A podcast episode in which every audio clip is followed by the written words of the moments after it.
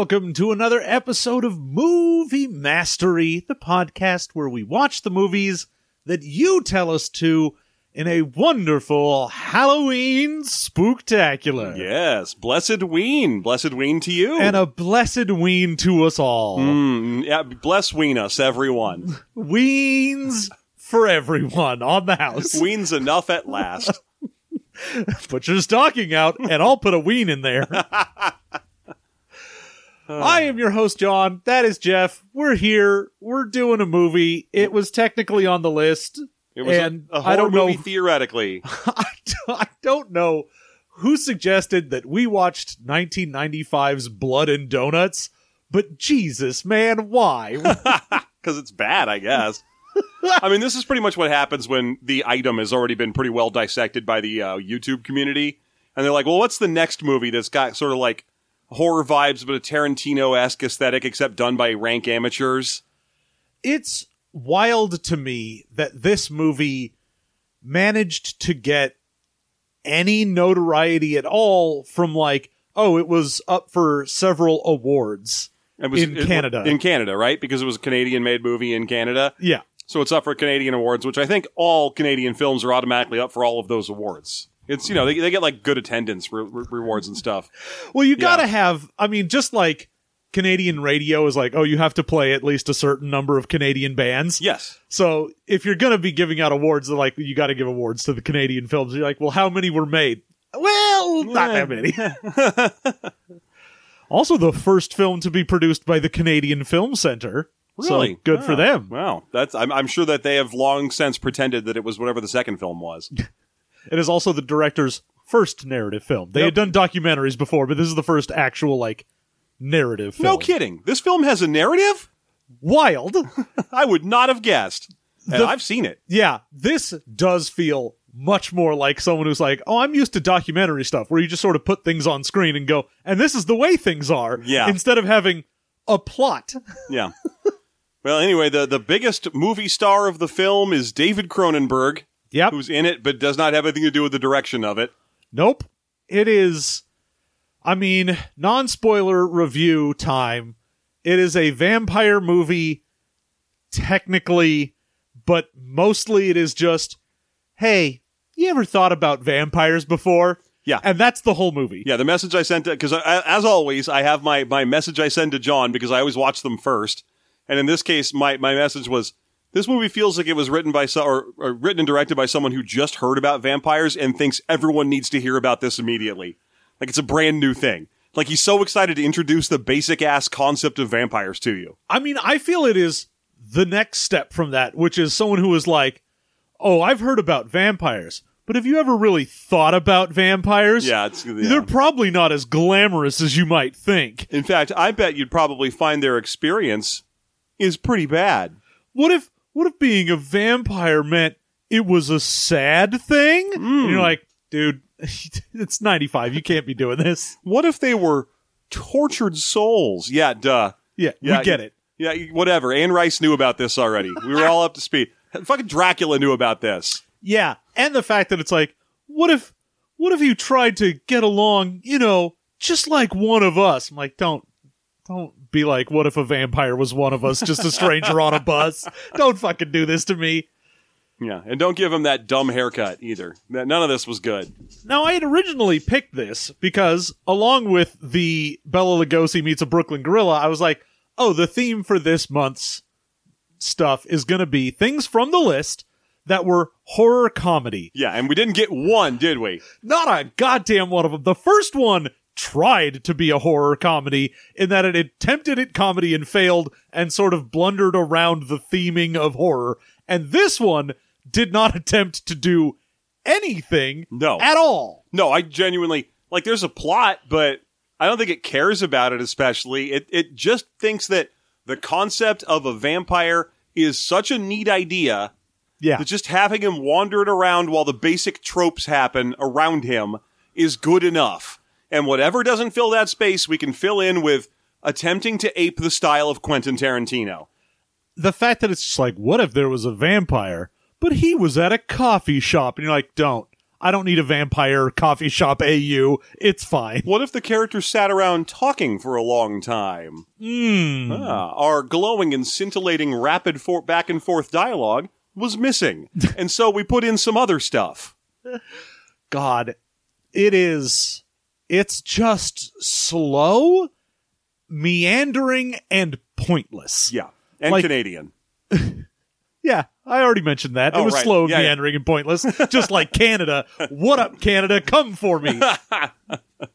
I'm sorry. I don't mean We that. actually want to be good friends with Canada in case we need to get out of here real quick. you all know that we love Canada. We- it's we- yeah. it's England we hate. Yes, it's England we hate. We love the fine folks of Canada. Please let us come up there and live there as podcasters if we really have to. Like if we got to lay low for a while, Canada, you got to help us out. We we've done some stuff. Yeah, Canada, but you don't ask too many questions, okay? Just let us let us live in your uh your sunny shores. Or yeah, what passes for sunny shores. Yeah, yeah. That's fine. I'll take Victoria Island or whatever. It's, I'll take it. It's fine. Yeah. I got at least one friend there. I got at least two friends there. Nice. Yeah. Mhm. All right. So, yeah. The spoiler free review is kind of boring and bad. It's really hard to find it and see it, so good news. Don't. Yeah, good news. You don't need to worry about trying to see this because no one wants you to. Yeah.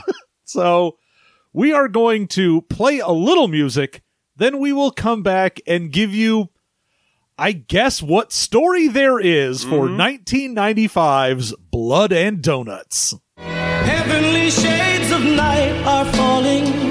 It's twilight time. Out of the mist, your voice is calling. Tis twilight time. We're back, and it's time to get into Blood and Donuts. And you know, it opens with uh, some text on screen that actually sets up a pretty interesting premise that the movie will come along about an hour later and just ruin for you, just ruin that premise, just destroy the whole point of it. Uh huh. Just kick it. Just, Uh-huh. just put it in a bag and kick it till it's parts. Uh huh. Uh, and that is in 19 it's the text is in 1969 man first walked on the moon and Boyas put himself in a bag. Yeah. And I thought that was, you know, I was like, all right, that's the vampire. He's decided to like, basically retire from the world the way vampires do sometimes so they can skip through time. You know, you know that thing. Um, and then later in the film, it's going to come along and be like, why did he do that? I, I don't know. We're going to mention he did it and then mention what he said when he was doing it and then never expound on that or figure it out. Oh, no, we do. Do we? Yeah. There's a part where some lady he's talking to uh, is basically like, "Oh, when you were so distraught when they walked on the moon, you said they ruined it. You said you said it's ruined now. You looked so sad." Oh, man. Like, the whole reason he gives is to the person that he was going to bite, and he's like, oh, you were having fun, and I didn't want to ruin things for you, and I couldn't stop myself, so I put myself in a bag. Oh, okay, that makes a lot of sense. I I would have figured he could just like you know leave, no. just like just like leave that place and oh, it's just very hard to get out of Toronto. not be there. But I still that's still not good enough because I'm still like, why is why is this fucking vampire so mad that people are on the moon? He isn't. It- he that's does not the- give a shit. That's the explanation I want because she's like, You said they ruined it. You said they ruined everything by going to the moon. Why did you say that? And he's like, Oh, I didn't want to ruin your fun. So I'm not wrong, and I'm going to defend it vigorously because I'm very sick of my reputation. We never get an explanation for why he's so so insistent on the purity of the surface of the moon. what was bothering him? We will never know. Ugh. So, Blood and Donuts, as we said, we get a quick, you know, some shots from the moon landing and Yeah. then that text. Yeah. And then a And real quick, I mean, like, choice. five and a half minutes. Yeah. Oh, yeah. Some real choice on a guy golfing from a roof and then the, The golf balls, ball goes away and then a CGI version of it swings back towards the screen to give you the opening credits. Which is a weird look because you could have just filmed this guy from the other side if you wanted the golf balls to come flying at the screen. Yeah. But instead, it looks like he's hitting boomerang golf balls that fly off screen and then whip right at you. It's a wild, silly choice. Yes, especially given how much golf has to do with this film. It I, Doesn't. hits it hits uh it hits part of the room that this dude put himself in a bag in, which sets off a chain of events that wakes him up, and then never has anything to do with it ever again. Yeah, I mean, we see that Boya, who is our main vampire, keeps the golf ball throughout the movie. Like he just has this golf ball that was the reason that he woke up. And you would think, oh, this has to have some sort of significance for him. Maybe anything will go into this. Maybe anything will be explained ever. It doesn't matter. It's the theme of the movie. This movie basically apes Tarantino's style in that you're supposed to have lots of little bits of character business where they bring random stuff up because that's very interesting. And but the difference is Tarantino, as much as I personally find him insufferable, is very good at making that shit matter. or at least making it memorable. So you care about the $5 milkshake even though it's actually not all that relevant to the plot. Or you don't mind that that card game they're playing in in uh, the Inglourious Basterds where they stick shit to their head goes on for like way the fuck too long because the dialogue's good. But in this movie, they just are like, oh, everyone should always have bits of business they're constantly bringing up, and then they just die on the vine. Yeah, there's the golf ball thing. There's one of the characters who is constantly reading like psychology and shamanism books, and it never matters. There's it doesn't the, do anything. There's the guy who keeps talking about the customer surveys for what donuts people like the most. Yeah. None of it matters. None of It's ju- this- it's just business. none of it gets paid off, and even then, none of it ends up being like, oh, it doesn't matter to the plot, but at least we have a cool conversation because the dialogue in this is absolutely trash. Nothing said matters or you even want to listen to given one of the main characters spending the entire movie doing the worst Christopher Walken impression you have ever heard It's- for the it's- whole movie. It's amazing. What's wild to me is that this one guy, there's like, he's a taxi cab driver named Earl, and he's more or less the deuteragonist of the film. yeah. Um, and he is doing, as John mentioned, just a straight up bad Christopher Walken. So the whole movie is just like, you guys, I, I don't want to go in that room. I heard there's a, a, a vampire in, in there. And you're like, stop it. Fucking stop it. You're from Canada. Stop it. And the worst part is that entire thing that you just did is a better Walken impersonation than he does. Yeah, I'm not good at doing Christopher Walken, and when I'm trying to do it wrong, I accidentally do it correctly. Such is my curse. But uh, but yeah, he fucking sucks at it. But the reason I was gonna say it's lampshaded because there's a scene where one of the other bad guy, one of the bad guys in the movie is affecting a fakey New York accent and gets called out for it. Yeah. Someone's like, "Fucking knock it off with a New York accent. You're from Vancouver." Yeah. No, one of the main bad guys is like, "Oh, you want us to put him on ice?" And he's like, "Dude, you were born in Toronto and you have never left this city. What are you doing?" Yeah, yeah. Knock it off with what, why are you talking like you were on TV? Which is like, what a great and insightful thing to have that be in the movie. and it It's comes true- from Cronenberg. the only good line in there is from Cronenberg. Yeah, but don't worry. He doesn't only have good lines; he has bad lines oh, too. yes, he does.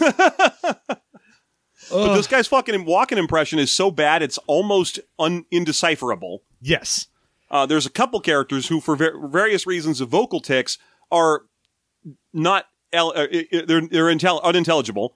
And uh, unfortunately, you can only really watch this thing on a bad YouTube rip, so you can't get good subtitles. So you know, best of luck. Yeah, the it's real bad in the start because when Boya wakes up, I I do at least appreciate the take on the vampire wakes up from his slumber, and instead of it being the standard horror trope of like, oh, it, you know, he comes out of his coffin or whatever grave he was in, and like mystically rises up and is like, ah, I'm a vampire. Instead, he falls out of basically a zipped up sleeping bag and is absolutely fucked. Like he is Yeah. completely stiff and all of his bones are out of whack. So he's Walken all fucked up and he's trying to like reset his shoulder and stuff like that. Yeah, And the, but the problem is he has just woken up after 25 years and is all fucked up. And so can't really talk. And when he does, he can do like whispered, hoarse, clipped words. yes, And the only person he interacts with to start with is Earl, the bad Walken impersonator. Yeah. So the entire beginning 15 minutes of this movie is just like, I hate everyone on screen right now. yeah. And I will say, again, for another nice little bit of choice in here, the one thing where uh, Boya gets into Earl's cab, wants him to take him to a cemetery, and when he gets there, Boya has a moment where he kind of like looks a little vampire like his eyes go red and he gets Yeah. kind of fucked up. And then Earl mistakes it for like, oh, you've been crying. And the fact that he's like, and I get it, I don't trust anybody who doesn't cry. It's fine for men to cry. That's just emotion. I've been crying recently because my dog died. And I was like, thank you. That's a nice, actual little bit of business of like, hey, it's fine to be emotional and have tears as a man. Don't feel bad, buddy. Yeah. You should be okay. I mean, generally speaking, I feel like the movie was lampshading it a little bit by by putting most of those lines into specifically the mouth of its buffoonist character, who then looks at a picture of his dog after Boya gets out of the car and breaks up in tears again, but in a comedy way to let you know that yeah, it is for as much as the guy, the lines this guy said were more or less correct and true, he is still a wimp for saying them. I mean, at least it was something dialogue wise Yes. that was interesting That's and fair. was an interaction. Yeah. And I'm I look, I am giving it as much kudos as I can We're trying here. because it is the only thing in this that I was like, "Hey, you said a thing that was interesting." And for the rest of this film, they will not. Yeah, yeah. That's oh man, is this ever boring? but anyway, it, he faked his own death before he put himself in the bag. So he digs a grave up and gets his shit from the bag. Yeah, he got he has a big like trunk thing Yeah. that he opens up and it's got like a scrapbook because if you're a vampire, you of course want to have a big book of proof that you're a vampire. Uh huh. He's also got a bunch of late '60s money, uh, Canada money, which he will spend throughout the the uh, the movie, and people will occasionally side eye the money to be like, "Huh, that's old money. What's going on? The Queen looks different on this money. What's going on?" But they'll never turn him down for it or anything. I mean, it's, It's legal just, tender. It's legal tender. You, but you think someone would be like, "Oh, this is a collectible. This is from the '60s. Well, why are you still ha- Why would you spend this?" um, but instead, they just kind of look at it like weird money. Hmm. Okay, crumpled dollar. yeah, Hmm. yeah. So he gets his shit, and then he stump. He's we. Boya, to set the scene here, is one of those tortured vampires who no longer wants to drink the blood of innocents or and humans.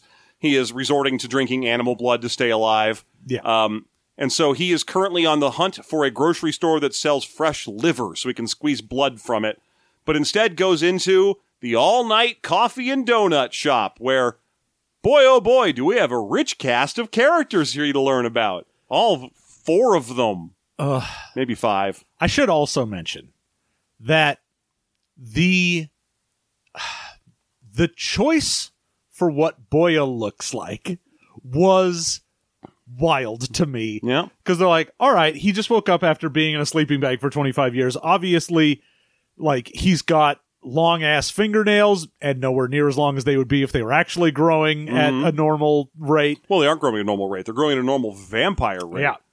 Uh, he's all, you know, in like a shitty suit that's all rumpled and he's mm-hmm. fucked up. And I get it. He looks like if Faramir starred in Benny and Joon. But he has, it's specifically his hair. Yes. Where I'm like, you basically took a guy with long hair and then put a long hair wig on top of it. And not to like hide the hair underneath it, you just gently placed a wig on top of a man's hair. Bonus hair. He is just wide of hair. Yeah. So every time I see him and he's just walking around, I'm like, God damn, you've got a full ass giant dome going you- on. did- were you also expecting that this movie was at least going to include a makeover scene? yes. Where now, someone, yeah. there is a point where we see a lady who is like, "Oh, I've been bitten," and Yeah. she works as a hairstylist. Yeah. and that is why I thought, "Oh, you've given him the world's stupidest looking hair because you are going to include this hairstylist character, and she will give him a haircut, and then he'll be a sexy vampire." But no, they will continue with the giant fucking dome of hair for this entire movie Yeah. for no reason. He looks like the love child of I, I I don't even know how to go with Faramir and Phil Spector. Like it's just so big and wide. It doesn't make any sense. He really needed a haircut. And yeah, you keep expecting him to get like the glow up, you know, the ah, I see I'm in the 90s. Time for me to put on my 90s. And then he shows up in like Zubaz and someone gives him a big thumbs down, you know. I wanted they were walking out of there in like like uh, rave pants and and uh, just a white denim vest with no shirt on underneath it and yellow sunglasses. And everyone's like, mm mm, Yeah, but that would be if this was a horror comedy. Yes. Instead, it's just sort of a nothing. dour vampire themed movie. Yeah.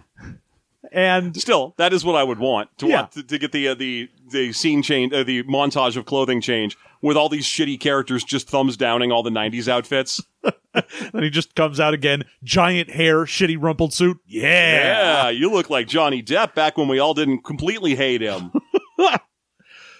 Uh, so yes, this all night donut shop, which will be one of three locations in this movie, Mhm. Uh, is mostly it matters because our boy Earl hangs out there Uh huh. and he has a kind of friendship with the main waitress there, Molly, who is our main vampire love interest. Yeah, yeah, yeah, man. She's the role that if this movie had been made in 1995 in the States, would have been played by Janeane Garofalo. uh, because she is grumpy and mad at everyone, and you never quite get a reason why. And at a certain point, when the movie requires her to be, much like in, say, I don't know, the truth about cats and dogs or whatever, she just stops. She's Ah. just happy now. Yeah.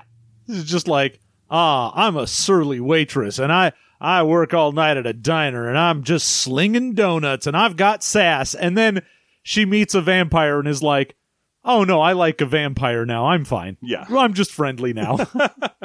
Oh, look at this stinky guy with broken ass fingernails and a rumpled suit and Edna mode but red hair. I'm I'm into it. I'm way into it. this is definitely what I want. Uh huh. Uh, I have to assume you're from the band Extreme. Am I correct in that? That's why I'm into you immediately. Uh, the other thing that happens is, of course, you know, when Boya shows up to this donut place asking where he can get some liver, Molly just sort of bullies him into getting a donut and is like, nah, there's there's maybe a grocery store a ways away. Anyway, you have to buy a donut now. Yeah, to buy a donut for asking questions. And so he's like, a what? A donut?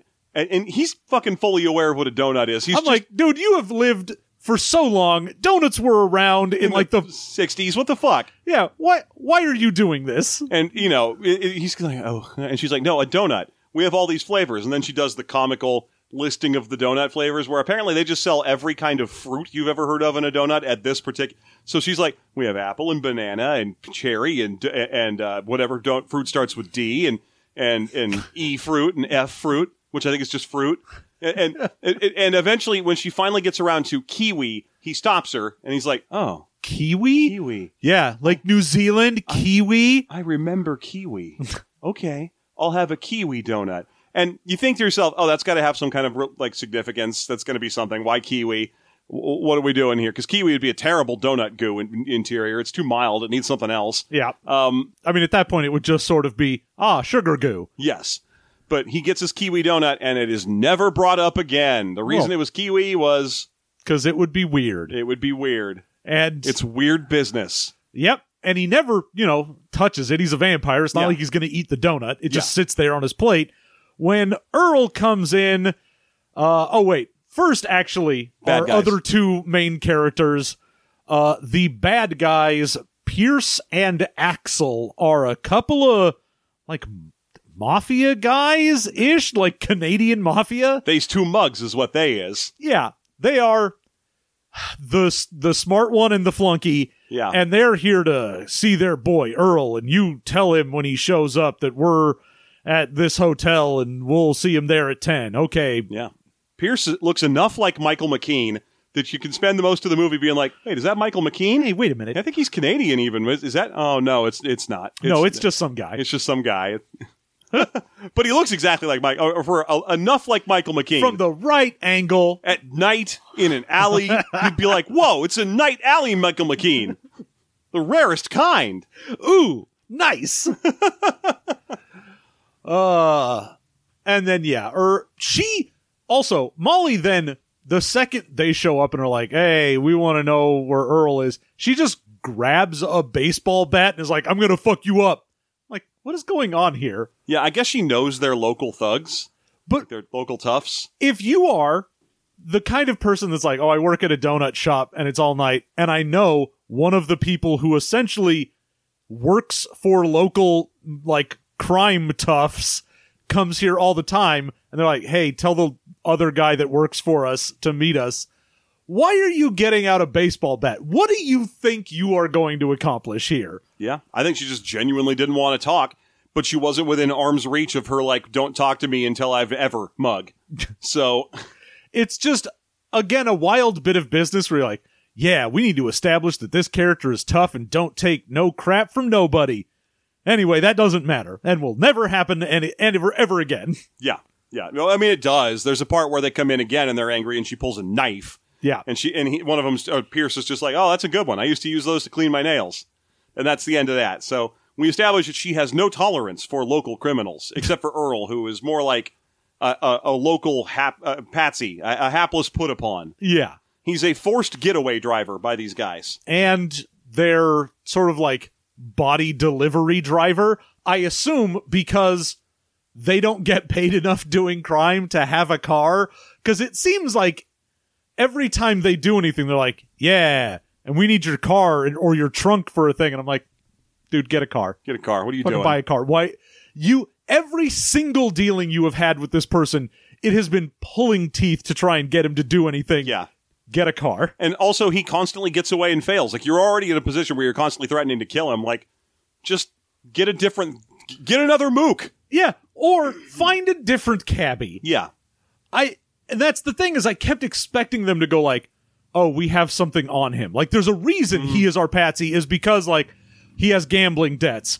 You know, we're protecting his sister. We're whatever it happens to be. There's Nothing. some reason. yeah. We established that he does feel indebted to them, but only because they're like thumb breakers. We never get an establishment of what the fuck he did. To the, I assume it has something to do with men walking on the moon and ruining its purity and essence. It's like there's a small bit of business where he's like, "Oh, hey Boya, what do you do for, you know, work?" And he's like, "Oh, you know, I get by." And he's like, "Yeah, exactly." You know, people don't get it, but I'm the same way. And I'm like, "Okay, You're so a I guess you you're a cab driver, you got yeah, but I was like, oh, you got mixed up with these bad guys because you're like, that's going to be extra money, right? But now it seems like you just don't give a shit, and they never pay you for anything. Yeah, no, it's like he owes them a favor. Like he's in deep to the mob for something, but we're never going to know what. No, I guess it just doesn't matter. no, none of the things that might be interesting information will ever be explored. Yeah. So uh, Earl comes in, but basically uh, he's told to go meet the two the two thugs. He does, and they're like, "Great, perfect. We need you for a job. Drive us to this location." Yeah, And he does, and they're like, "Great, we're going to go inside and collect some rent. So you got to stay right here. Got it?" And there's a bit about how he doesn't want to park in front of a hydrant. And Yeah. they're like, "We don't fucking care." And I'm like, "You should."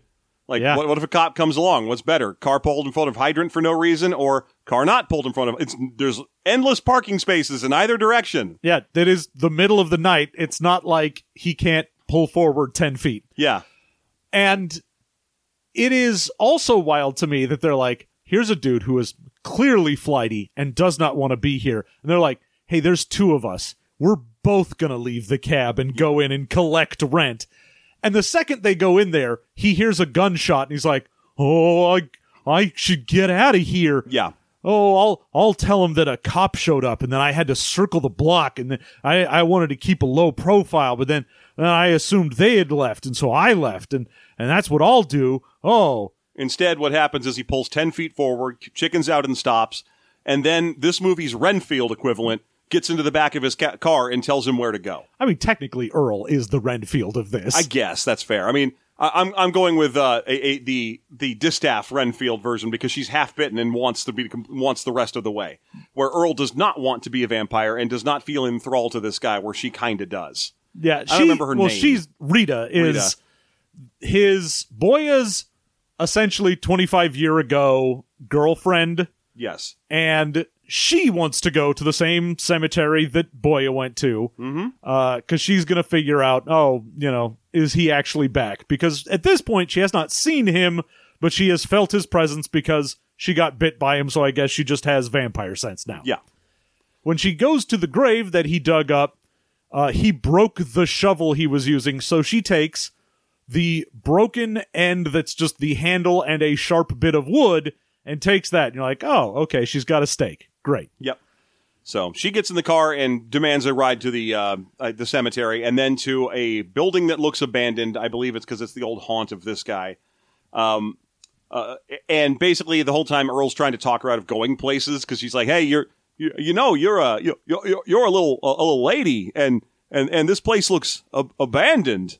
You you might get hurt, and, and you know except worse." Yeah. Um, I, it's really hard to do. It's why I'm not even trying. Yeah. I'm not just know it's bad. yeah. The, to the It's- point where you have to pause the movie a few times throughout because you're just like Jesus Christ with the walking impression.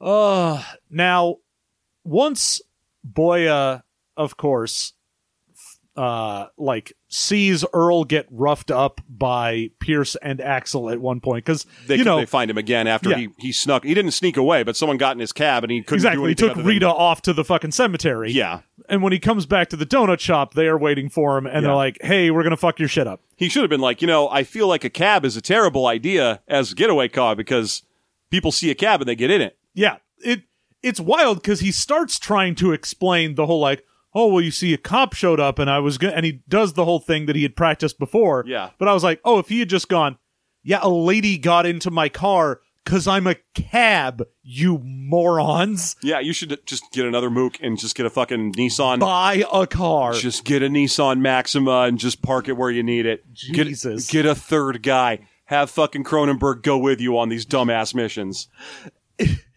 it's it's weird because Cronenberg is the crime boss Yes. in this, but like we only see three crime gu- guys. It's him, Axel, and Pierce, and he talks about like, oh, there are other up and comers that might want your position, Pierce. Any of them so drive. you need to you need to be wary of your position. And I'm like, take one of them. Yeah. Get give these guys one more dude. Yeah. Yeah, just just split the, the the money a little more and put a guy with these guys, preferably one who has a Sentra or something. You know, just not, not I'm not asking for much. Uh, could just have, like, big an- enough to put a body in the back. He could have an Aerostar he's bo- borrowing from his mom. It doesn't matter, just not a cab. Ugh. Hey, it's Kaley Cuoco for Priceline. Ready to go to your happy place for a happy price? Well, why didn't you say so? Just download the Priceline app right now and save up to 60% on hotels. So, whether it's Cousin Kevin's Kazoo concert in Kansas City, go Kevin, or Becky's Bachelorette Bash in Bermuda, you never have to miss a trip ever again. So, download the Priceline app today. Your savings are waiting. Go to your happy place for a happy price. Go to your happy price, Priceline. Anyway, Boya shows up to save uh, Earl from the bad guys. He like slices Axel's neck a bit with his thumbnail, and Which is his go-to move? yeah, yeah. I kept trying to see if he actually keeps the long thumbnail at all times, or only when he goes like vampire mode. Oh, right, because he does. He straight up does the Buffy vampire mode thing. Yeah, he has a oh, when I turn into a vampire, my face gets kind of like brow ridge and wrinkly, and I turn into a spooky vampire. And they put a bunch of pancake makeup on me all of a sudden, so I'm much paler for, Yeah. a, little, for a short bit. yeah, so you know, it's ninety five. It's definitely enough time to be like, yeah, we'll do the Buffy thing. You'll do the Buffy thing, but also the really quickly. Let's get the Pulp Fiction thing in there too. And you know, as for the plot, don't worry about it. Just vampire stuff, regular vampire stuff, Uh, solid workman-like vampire stuff. No twists. nope. He invites Earl to stay at his place because Earl's like, oh, they're probably gonna like trash my room or whatever. When I go home, I'll find it all fucked up. And he's like, well, I have a shitty hotel room that I've got. If you want to sleep on my floor, you can do that. And I'm like, man, if this had turned into a gay vampire thing, I'd mm-hmm. at least be like, well, there's something. There's anything at all. But no, he's just like, hey, man, you can sleep on my floor. Why? I don't know. I don't know. So you don't have to go home. I mean, ultimately, he's like, by now they've probably trashed my place, and I'm like. Yeah, or they're sitting in your house waiting for you to come in, and as soon as you open the door, they shoot you. I feel like that's probably the more relevant concern. Yeah. And it like I know this is supposed to be a oh boy is he's a good vampire. Like he's he's nice to people and he's trying to help out. But I kept going like, dude, what do you care? You're Yeah. trying to be a like modern day vampire. You don't have any income. There's no money that you've got. What do you think you're gonna do? He has tons of money. Like he's paying in large bills when he buys that donut and shit.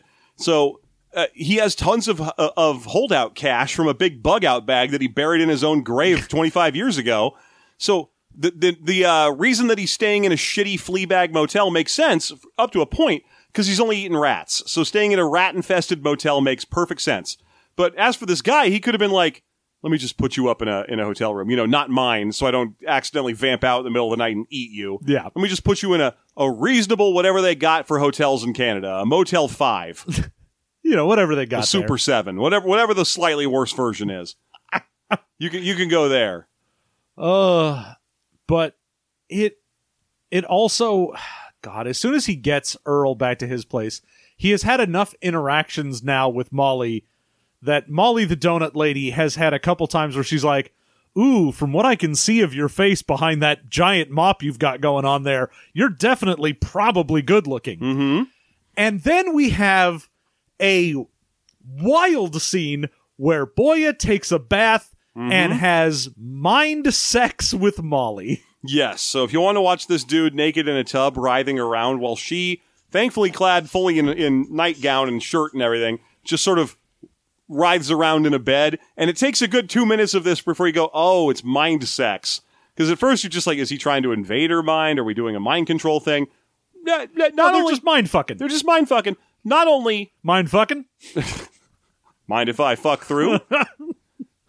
Mind goblin. not only the, the movie has this this big old mind sex scene that goes nowhere. They are not in a relationship from this point forward. Uh, they never do anything like this again. It's never brought up again. There's never a point where she goes, "Last night I had the craziest dream." There is nothing. They just do it because vampires do shit like this. they there is one point in the coffee shop where boy is like ooh what is what does your mind say to your soul or whatever doing like the world's worst knock knock joke? Mm-hmm. And she's like oh well, i couldn't tell you what my mind says to my soul because that would blow you, you away. And i'm like is that a reference to the to the mind sex thing Scrabbling so hard to give this movie I'm credit. just i well because it was like the next scene I'm Some like, motherfuckers are always trying to ice skate uphill. To quote a vampire movie, to quote a good vampire movie, it's just I kept searching for something to hang my hat on to be like, give me anything, anything at all that's interesting.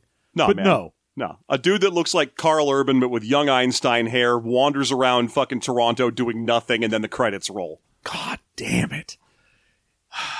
So, because I guess Axel and Pierce have fucked up, they need to go to David Cronenberg. It's David Wenham, not Karl Urban. I just just just getting that clear for everybody. Great. Because he looks like Faramir, not not Éomer. Great. Okay. Thanks. Uh-huh. Everyone needed to know. well, if I didn't say that, someone would have told me. Well, I mean, they wouldn't. You could have meant Karl Urban. I didn't because I already mentioned he looks like Faramir at least once. That's continuity, which is the thing that I wish this movie did. Uh, so yeah, Pierce and Axel go to David Cronenberg. He doesn't have a name. He's just the crime boss. So they go to yeah. Cronenberg. Yeah. And they're like, "Hey, we got stuff is happening." Is like, "Well, you need to take care of Axel, and here's going to be this movie's attempt at some fucking uh, Tarantino esque." Uh, dialogue because I'm going to talk about Shoes. you know why they make you wear bowling shoes and you know Axel goes oh so you don't you know f- make a mess and he's like no so you don't leave a mark i'm like that's the same fucking thing what are you talking about Yeah, he just was. He basically got the answer right, and and uh, fucking Cronenberg was like, "I'm just going to barrel through. I have no time to stop and reevaluate or come at this from another angle." Shit, he's broken my fucking long ass metaphor. Let's just pretend he didn't. Okay he's like- let me see your shoe and he rubs it on the table he's like and now i'll show you my shoe and he rubs his shoe on the table and axel's shoe leaves dirt behind but his shoe shoe he rubs hard enough on the table to scratch it and he's like that's the difference you left a little smudge with your shoes but my shoes left a mark and if you want to leave your mark then you've got to do the best you can to not smudge your environment. And you're like, dude, if you're going to do a Tarantino dialogue, at least have it written out. This whole movie feels like everyone was trying their best to figure out what a good Yes. dialogue would Yeah. be. Just do Tarantino dialogue, Cronenberg, and he was like, "God damn it, why did I say yes to this?" I, I, like, uh, Because I'm yeah, a he's real director. What am I doing here? because he's doing this extended metaphor about shoes and leaving marks, right? Because they're in a bowling alley, so you can do this whole like, uh, but you know, hi this dude's shoe does leave crap on the table, so it's like, yeah, my shoe also left a mark. No, that's a smudge. That's a different thing. And he's like, yeah, but from the function of the metaphor, they both left a mark on the table, didn't they? You just are disapproving of one variety of mark. You're just deciding which one counts as a mark. I could say, hey, mine left a mark. Yours left a gouge. Yeah, and so also fuck you. I mean, his didn't leave a scrape on the scratch on the table. He has those kind of black rubber boot soles where you can use them to draw. I don't know if you've ever had a pair of dress shoes that do that, where you accidentally misstep on your kitchen floor and leave a giant black swoop, and you got to go clean it up. Now, I fucking hate those shoes. They're they're cheap shit that fall apart because you can use them to draw. They are made of rubbered chalk. Ah, And so I, I wanted to be like, yeah, but I don't want my shoes to do that because then I just get shit all over my kitchen floor. I got tile. uh, But so y- yeah, this is the one of two times where they make Cronenberg do Tarantino shit, and then the other one, the Tarantino shit is, you know, using some language. yeah. Uh, yeah, he just sort of bullies them into being like, well, you need to take care of the Earl situation. And I guess that means do nothing. Beat him up, I think was all it was, because it's like, what the fuck is the Earl situation? He doesn't know anything about opera- uh, your operation. He really wants to be left alone. Just get someone else. You Yeah. solved the Earl situation. it's it's wild because the next time they go do anything, instead of it being like, "Oh, we're gonna go beat him up," like we tried to do when he left the scene last time, it's instead them going to him when he's like cleaning out his car at a gas station and being like, "Hey, buddy, we need to use your trunk for a guy. Don't worry, he's all wrapped up. He won't leak." And he's just like, "No, I'm friends with a vampire. Bye," and just drives away. Yeah. Like, dude, come on, man, find someone else. this guy some- clearly does not want any of your business. There's only seven people in Toronto. That's the problem. He's one of five cars that exist. Yeah. Yeah. No one else has a car. Ugh. I own the only car i- in Canada. God It was damn it. It's very expensive. Very expensive, Douglas. yeah, the the plot sucks. God, I keep trying to think of like the order of things because everything is just the same shit happens over and over again and it doesn't matter. Eventually, uh, what's Rita manages to figure out where he is, and when she goes up to try and talk to him, she runs into uh, Molly on the street, and basically is like, "Hey, can you do you know where this person?" i- i- And Molly's like, "I don't know. I don't want to know. Leave me alone." And she's like, "Look at this picture. Oh, this well. is me 25 years ago. I used to be beautiful." First, she stakes him. That's oh, that's we're gonna do the stake scene. She fucking worst thing in this, finds Boya just like dooting around a cemetery. or- in a cemetery. yeah. And she's like, Why didn't you turn me? And he's like, I would never turn anyone. This is a curse. You have to know. Being alive forever sucks. And I I and you have to like drink blood. I would never do that to you. And she's like, Fuck you. I was hot and I wanted to stay hot forever. And then he's like, Whatever, bye. Turns around and she stabs him through the back, through the chest, uh, right through the heart with the big like shovel handle thing. and he kind of just goes, "Ouch!" and then pulls it out through the front. And with the only attempt he gets at a badass line in the movie, goes, "Don't believe everything you read," and then he throws the stake on the ground and continues to walk away. And I'm like, "Oh, so we're doing that? That's this is that." You, uh, uh, you definitely do need to hit every possible vampire trope. That's true. And the one where we where people angrily explain as if everyone watching the movie is a fucking idiot which vampire tropes are real and which are not Yeah. is a very important one. Yeah, you have to know what works. Yeah, because it's always the same. The only difference is since this movie is not a vampire hunting movie, we get the vampire doing it, so he can do the flippant one. The you know, I, I've oh, that's not a thing. I've always enjoyed crosses personally, that kind of Mm, stuff. I love garlic in my food. Exactly. Um, the if it's a hunter, then it's always okay. Crosses are bullshit. Crossing running water is real. That one's true.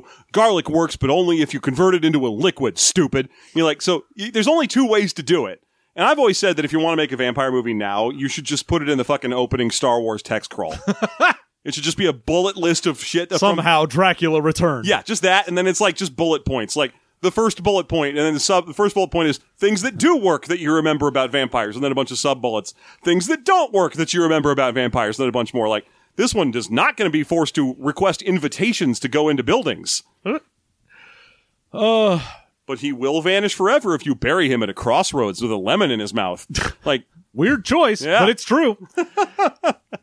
so yeah, we established that Rita was the girl that he was seeing in 69 and then she got bit by him, but he was like, "Oh, I realize I'm turning you." And then I somehow he decides that's the moment where he gives up on biting humans because mm-hmm. he's like we hear later in the film that he's like oh yeah i used to fucking eat people Yeah. like that was i was a shitty ass vampire that used to be you know a murderer but for some reason people walking on the moon he was like nope i've fully given it up now now it's 25 years later and i woke up and was like no longer doing that that's not what i want people walked on the moon no more people for me yeah, I don't know. We we I we don't get anything from it. It's just a useful inciting incident that occurred 25 years before 1995 Ugh. and he or 1994 when they filmed this. Whatever. Uh, he ends up, you know, walking away from the whole staking thing. And then she also sees Molly because before she stakes him, she sees him walking her home and he Oh, gives yeah. her a kiss. Right, so So, then she's like, later "Oh, she confronts girl." her. Yeah. And is like, hey, he's never going to actually give you what you want.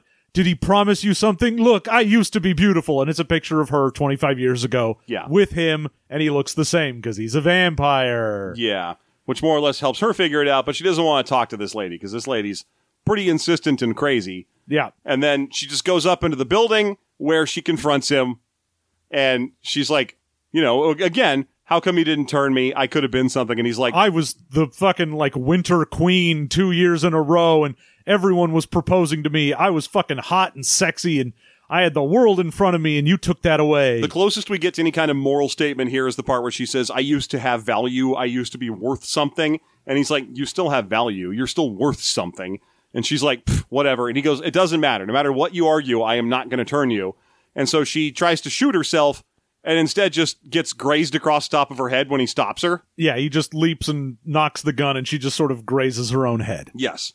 And then I guess he leaves. He's just like, Well- Fine, stay in my hotel room or whatever. Who gives a shit? We get before that as well the scene where Earl figures out that he's a vampire because after he gets staked, he like eats a bunch of pigeons. So when Earl shows up, he's like, "Oh, you got there was a bat in the room, and also you got stabbed, and also there's blood drained animals, and Yeah. all right, well, I figured it out. You're a vampire." And he's like, "Yeah, well, Yeah, well, what do you want? And he goes, Oh, good, good gosh. are you gonna eat me?" And he's like, "No."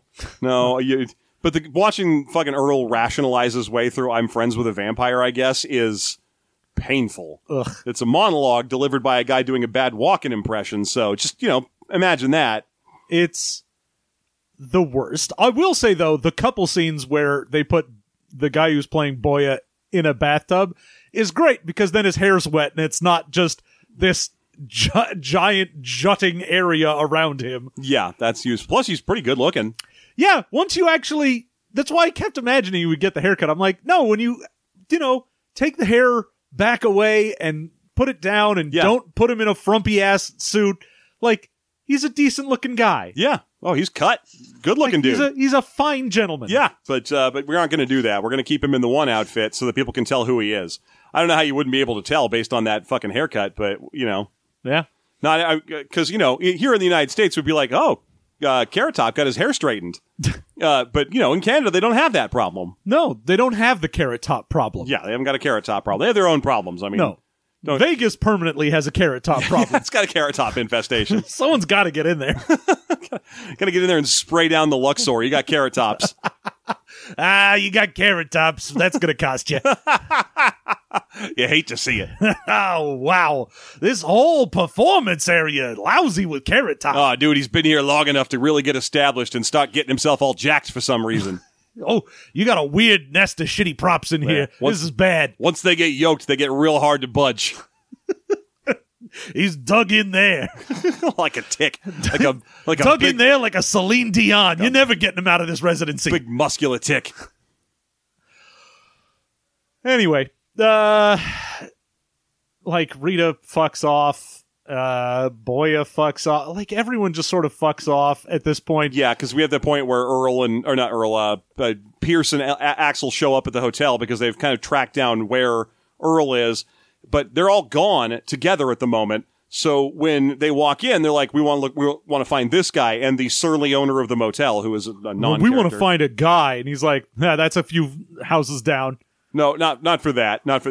We want to find this guy. I'm not talking about none of my clientele. And then it turns out that Rita is just sitting on the floor in the lobby in this room Just with a gun from her the head. and she just goes, "Hello." And I guess that Hello. hello. I guess that's my setup. I'm going to be the person who tells you where to find them, even though uh, She has never where- met Earl and has no idea who that is. She has met Earl because she was the one who she was the one being driven oh around yeah, by him. But, I mean, there's no they didn't- connection. They didn't talk at all. yeah, They had a ride. I would not ever be able to point out a cabbie that I had ridden around with in like a week later. Someone went, "I'm looking for this guy," and they gave a name, I would not go.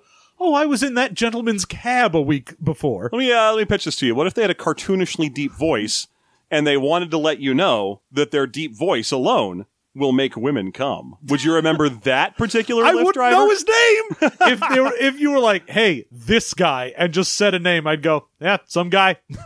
because that happened to us. Well, that's a that's a that's a system mastery story once that we had to deal with. With some, I don't know why Lyft drivers always feel like they can just tell you their dumb shit. Oh well, the the mistake is telling any Lyft driver What you that you do. do a podcast, Yeah, and then they're mistake. like, "You know, I've always wanted to do a podcast." I'm like, "Yeah, everyone Of has." course you have. Yeah. And you know what it takes to do one?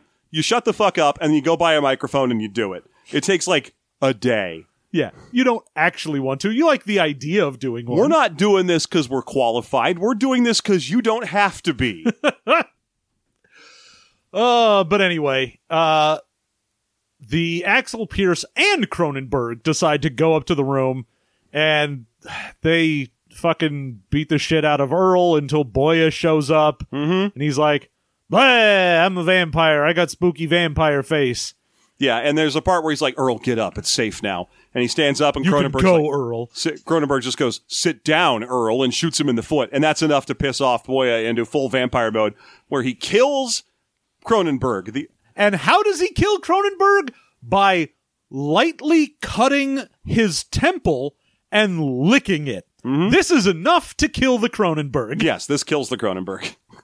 like he he just runs his thumb along his temple a trickle of blood happens and he doesn't even like bite into him he just kind of licks the blood off of the wound Yeah. and then cronenberg crumples to the ground. I was kind of hoping it would work that like he sucked enough blood out of Cronenberg's just head that he, that he broke his brain. And that's why he died. He was just like, I just pulled all the blood out of your brain. Doesn't even matter if you still have more blood. Your brain died a, a second or two ago. Yeah. But it's just nothing. Cronenberg just dies because he's done being in the movie. And we skipped his other scene where he says the, the R slur Yeah. uh, a 50 times because, you know, Tarantino. yeah They had a director in that one movie and he kept saying the N word. so uh then axel fucking shoots a shotgun blast through boya's chest which doesn't doesn't even send him flying back. He just stands there through it. and he's just like you can't kill what's already dead Bleh, i'm a vampire I feel like I could at least push it over a little bit. yeah i think you know some sort of inertia maybe Yeah. Eh. Yeah, it's it's sad. It- it's just because the movies need to be over now. So so yeah, he's just like, you can't kill what's already dead. And then the two of them kind of just leave. and They then just, they just go. Uh, during this scuffle, Earl fell off the fireside He balcony. got he got sco- uh, spooked because he saw Boya turn full vampire and Yeah. kill Cronenberg, and he's like, oh gosh, you know, I was okay with living with like a vampire in like a like a fun, funny roommate capacity, but I was I was thinking more like a like you know an old sitcom like Three's Company or something, but with vampire. my roommate's a Dracula. I, I- you know, I had already pitched it to Canadian television, and they had already said sure, but Nickelback has to do the opening, so I passed. Um, and uh, but then he said, you know, he goes, he, goes, oh, v- vampire, and then he just falls off the balcony, falls fifty feet directly onto his back, and lies still for two minutes before he goes, ow, and stands up and is fine. yeah, this of course, however, will kill him. Ish. Yeah, sort of. It, it, it he They- gets up and gets in his cab to drive away, but he's dying. Yeah, and Boya gets into the cab with him.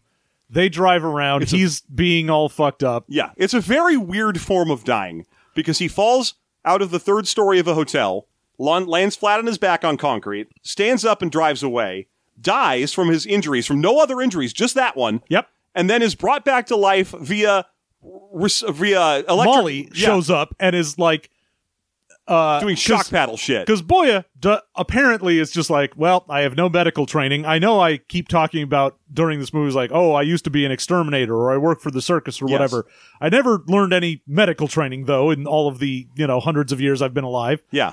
And as soon as uh, Earl dies, he's just like, well, he just stopped. He says to Molly, and she's Yeah. like, get the fuck out of the way. Get out of the way. We're going to wire a car battery up and we're going to shock his nipples till he's awake again because defibrillation brings dead people back to life. And it, I, Regardless of how you die, Yeah. enough electricity will bring you back. this guy did not die because his heart was not in V or, or in sync or whatever the fuck. He died because he fell out of a building.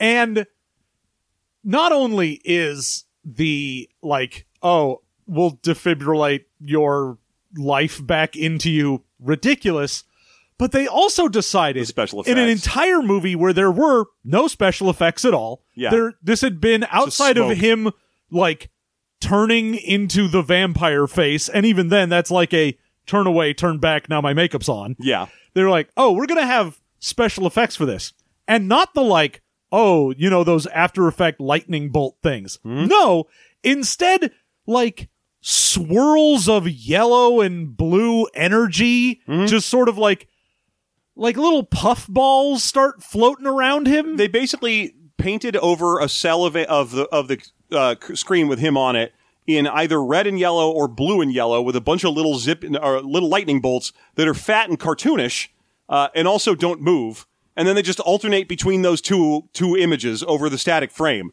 to make it look like something's happening. And it just looks it, it you know when you watch one of those like indie movies like a Napoleon Dynamite or something and the the intro credits are done in that faux cartoony style. It looks like that just drawn directly onto the screen. it's Like you can see the pencil marks. it's very bad.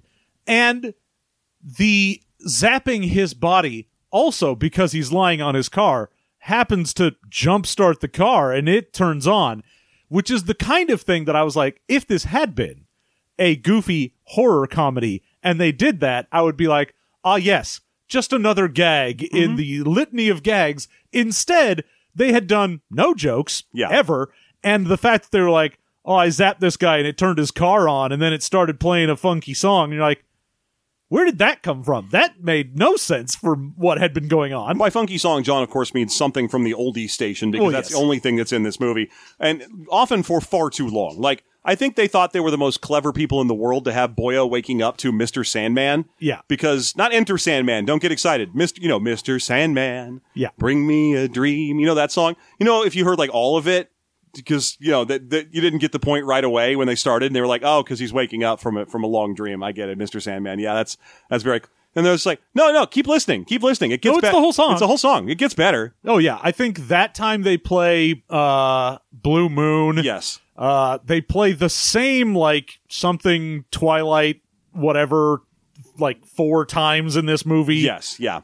So it's uh yeah the, the the when the car comes kicking back to life yeah it's ba ba ba ba ba ba ba ba ba ba ba da da da da dang da dang dang that song is playing and you're like oh yeah okay I bet that'll keep playing until the movie's over and indeed it does Uh now Boya of course at this point is like great we've we've saved him and that's wonderful but oh no it, the sun's going to be coming up the here it comes and they're like oh well you can get into the trunk and I'll drive uh, Earl back to the donut shop and we'll all be friends and everything's great And Earl, when he wakes up, is like, "I love you." To I think Molly. Molly, which doesn't make any sense because that's not been established as anything in the movie. And there's a point when they're when she's driving him away, and he's like, "Hey, earlier when I said I, I love you, what I what I actually meant was," and she's like, "Just just shut up. We don't care. No one cares. Shut the fuck up. Shut- None of this matters. shut up. You think the fucking shit about how I have to fill out donut surveys matters? We don't have time for more shit."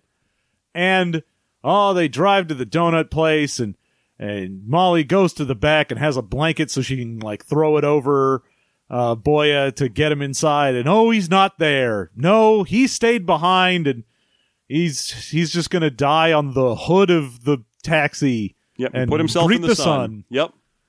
He puts himself in the sun, and we get one last shot of him looking nothing, like no particular opinion. Yeah. Maybe he's still really mad about the moon. We don't know. No idea. Yeah. And He's he'll never forgive Buzz Aldrin for walking on the most glorious face.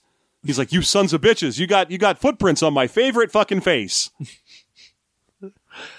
Ah. and then roll credits. And that's that's it except for a post-credit scene where Rita shows up at the donut shop and just talks to the donut owner and is like, "Hey, what's going on?" And they're like, "Oh, I'm making donuts." Well, you're a pretty lady. Anyway, that's the end of the movie. There was no reason for this, and it didn't do anything. Wow, I just skip, I I pieced out hard the moment the credits started, so I did not see that. Yeah, Sounds like like, another- wet fart of a post-credit scene. How much of this movie feels like it was just improv, right?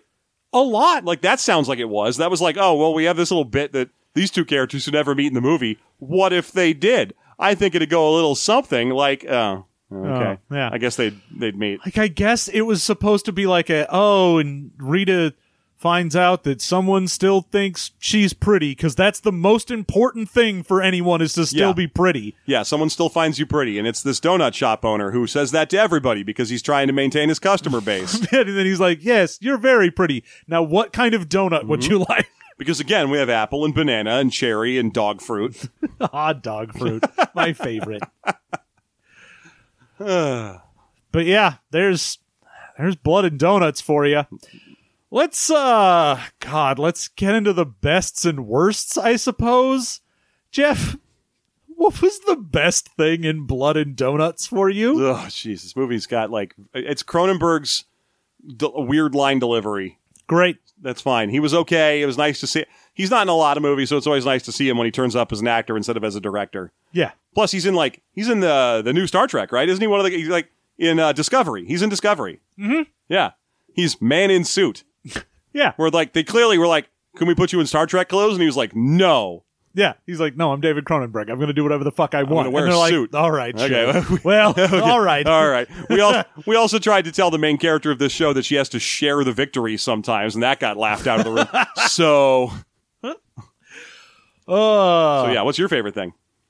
God, I'm.